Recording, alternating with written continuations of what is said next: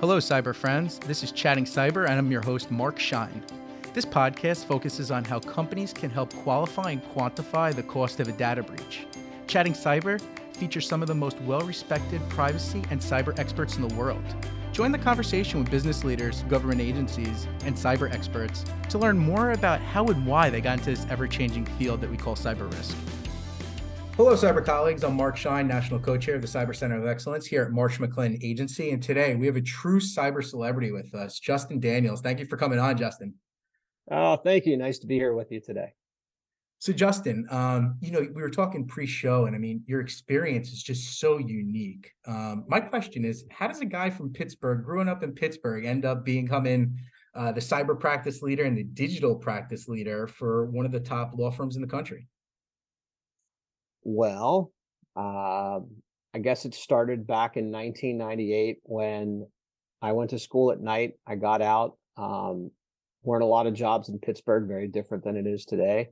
And I went down to Atlanta just to, you know, network with some people that I was introduced to. And I was offered a job in 48 hours. So packed up my stuff and uh, I moved to Atlanta. And I was a corporate M&A attorney for a long time. I started to do some technology work. And then I would tell you in November of 2014, I was working with a client just on a commercial transaction with Sony right before the North Koreans decided to uh, mm-hmm. hack into them.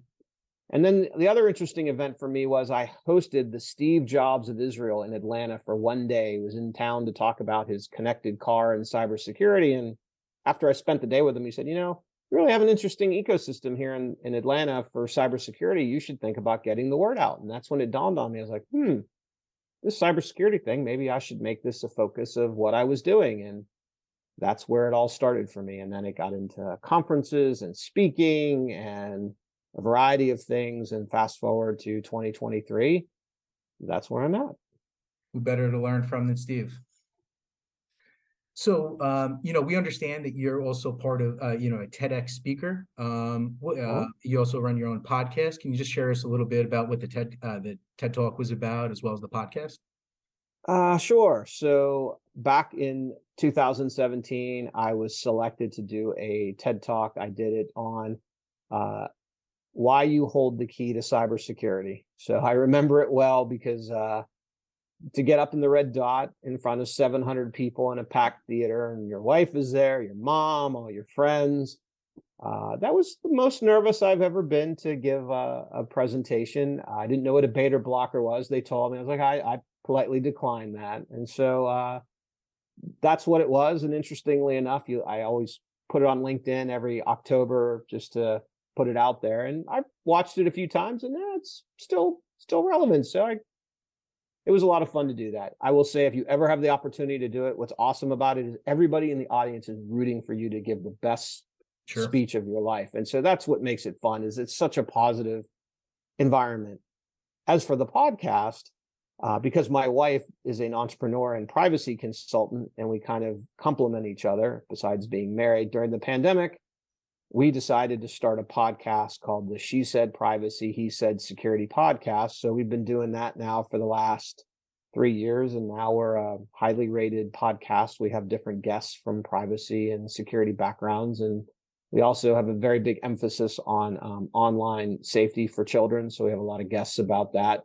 But that's that's where that came from, and it, that's been a lot of fun. Sure. So so let's jump right into it since clearly you have the expertise. Um, smart contracts and digital wallets.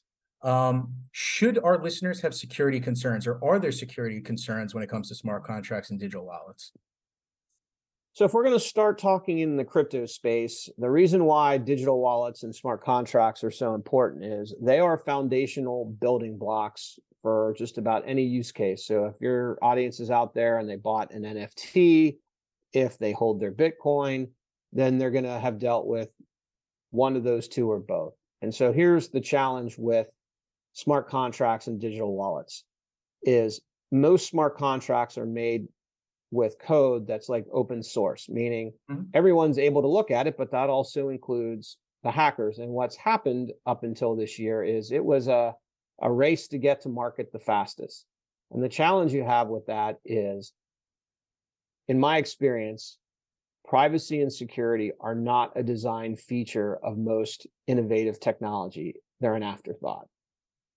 And it's the case with smart contracts and digital wallets. The challenge with digital wallets is is very true. If you don't have protect your private key, it ain't your cheese. And what it means is if you get a malicious link that looks like a legitimate email saying, hey, reset the password or something related to your digital wallet, and you click on it, what you've effectively done is sent a message to the threat actor that has allowed them to get access to your digital wallet and it can happen instantaneously. So when you are in an industry like crypto or blockchain that is completely reliant on software code and automation, you are creating the opportunity for vulnerabilities from a cybersecurity perspective such that you have hacks that can happen even faster because it's really all automated. There's not a lot of human intervention. So as we're seeing more fintech products being rolled out into the US, mm-hmm. um, how can businesses and or individuals start to manage their privacy concerns, right, or security concerns? Well, I think from an individual perspective, it starts with changing, shifting your mindset. And what I mean by that is if someone, if an app wants you to sign up to give you a free service, you now need to know they want to give it to you free because what do they want? They want your data. So it means start making intelligent choices about do I want to give my data to this particular app? Do I really care that much about the service that they're providing that I want to do that? Second, uh, your iPhone, that is your mobile command center. So people should start to invest the time to go into the privacy and security settings to click on certain items that are more that help your privacy. Like for example, geolocation services. If you go into the privacy uh, and security settings, if you turn that off, it means they really can't track you. But the downside of that is if you want to use your Google Maps or your uh, Siri to find directions to somewhere, you'd have to turn it back on. And the problem is, Marc, when push comes to shove, people want their Google Maps when they want it and don't want to keep turning it on or off. So, what does that mean? Well, it means your phone now knows where you've been going 24 7, 365. And even if you shut it off, there's usually GPS in your car. So your car knows where you're going 24 7, 365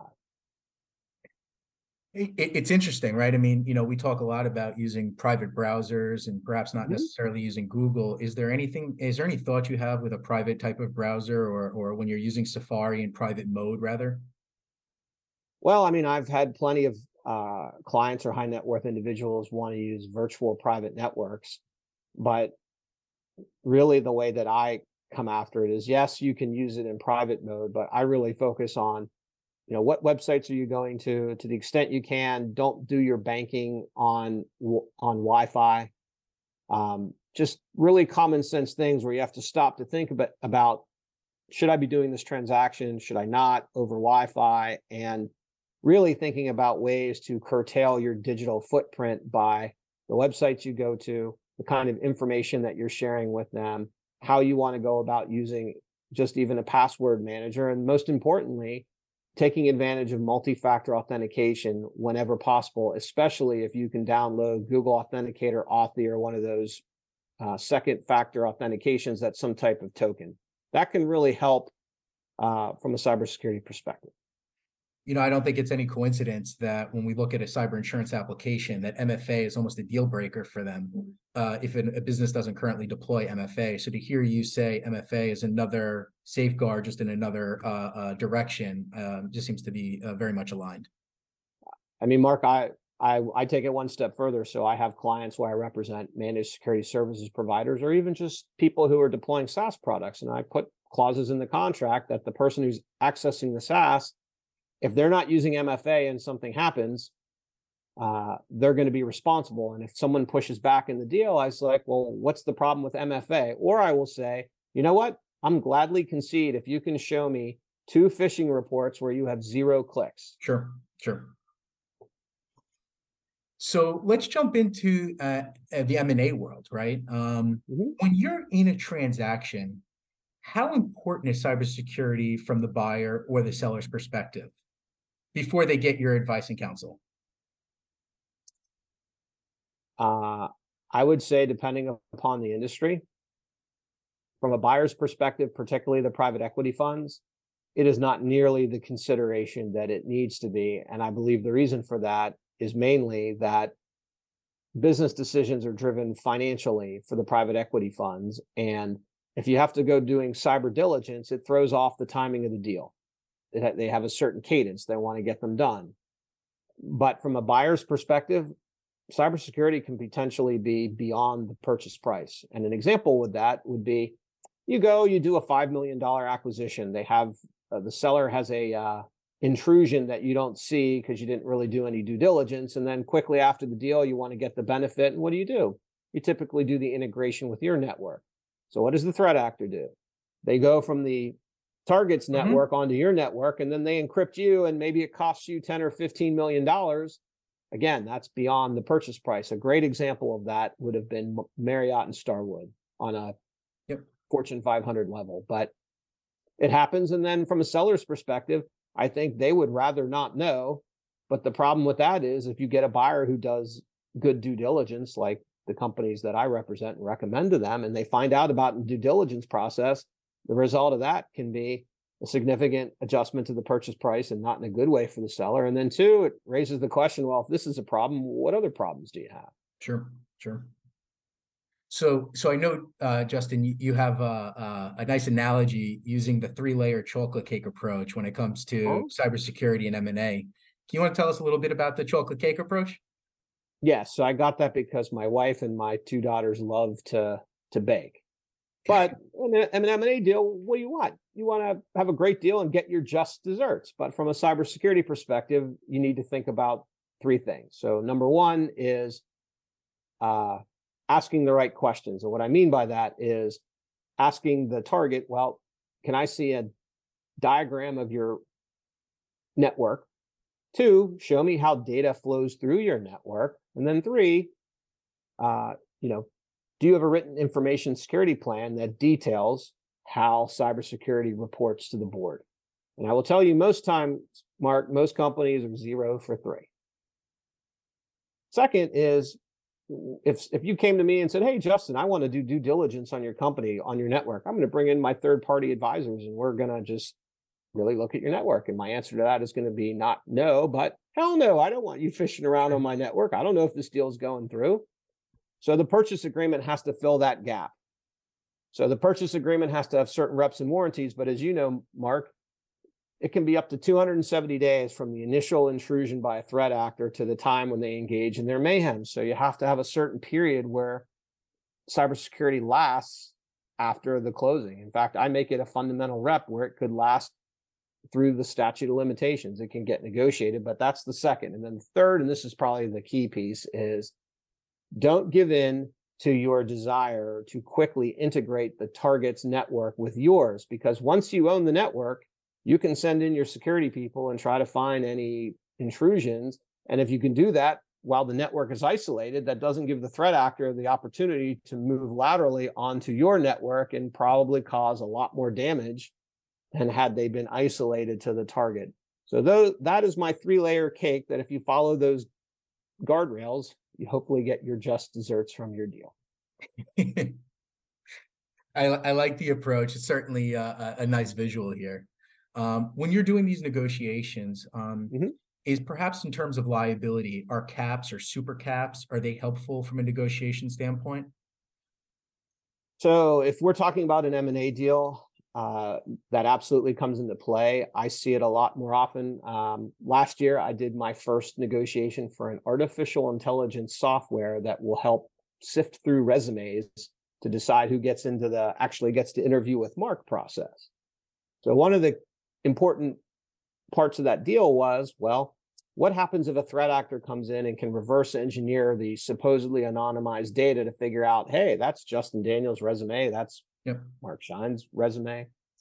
So the question becomes, okay, what's the liability for that? And there was one cap, and we're like, nope, sorry, for this liability, it's going to be a cap, a super cap that's a lot higher. So the answer to your question, I routinely see carve outs for cyber that could be at insurance amounts, which can be much higher than the standard liability. Because the bottom line is on any kind of technology contract, the data is critically important and obviously the security of that data is important so i routinely engage in negotiations where cybersecurity and privacy are part of the carve out from the normal limitation of liability or uh, liability cap you find in most customer contracts as well as the indemnity clauses of m&a deals so, so Justin, I mean, we've spoken about a tremendous amount on today's conversation so far. Is there anything that I should have asked you that I didn't get a chance to before I let you go? I'd love to talk about my book for a moment. Please. So, in October of uh, 2022, Cybersecurity Awareness Month, my wife and I had spent a year writing a book called Data Reimagined Creating Trust One Byte at a Time. And we actually made it up to number four on the Wall Street Journal bestseller list. I almost beat out Paul Newman, but damn him, I don't have his marketing. Uh, but what the book is about that might be of interest to your audience is it's really written for a non-technical business audience and the idea of the book is how do you use good privacy and cybersecurity hygiene to create trust with your customers? Because as we've seen bad privacy and cybersecurity practices has created a lot of distrust with a variety of different brands and with the continued onset of more privacy and cybersecurity regulations, the businesses that grasp that this can be an opportunity to really build trust with your client can really give them a competitive advantage in the marketplace. And how can they find this book?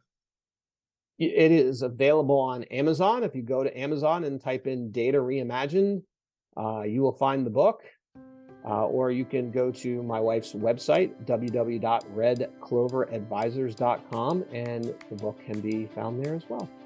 Excellent. And Justin, if they, if uh, somebody in the audience, or one of the listeners, want to reach out to you and they have some type of mm-hmm. transaction that they're currently working on, email uh-huh. the best way, LinkedIn. What's the best way to, to reach out to you? Uh, you can find my bio on the website Baker Donelson, B A K E R D O N E L S O N dot com, or you can find me on LinkedIn. I post there almost every day, and if you send me a DM, I'll be sure to get back to you. Excellent. Well, Justin, thanks for coming on the show and chatting cyber with us. Yeah, thanks very much. Appreciate it.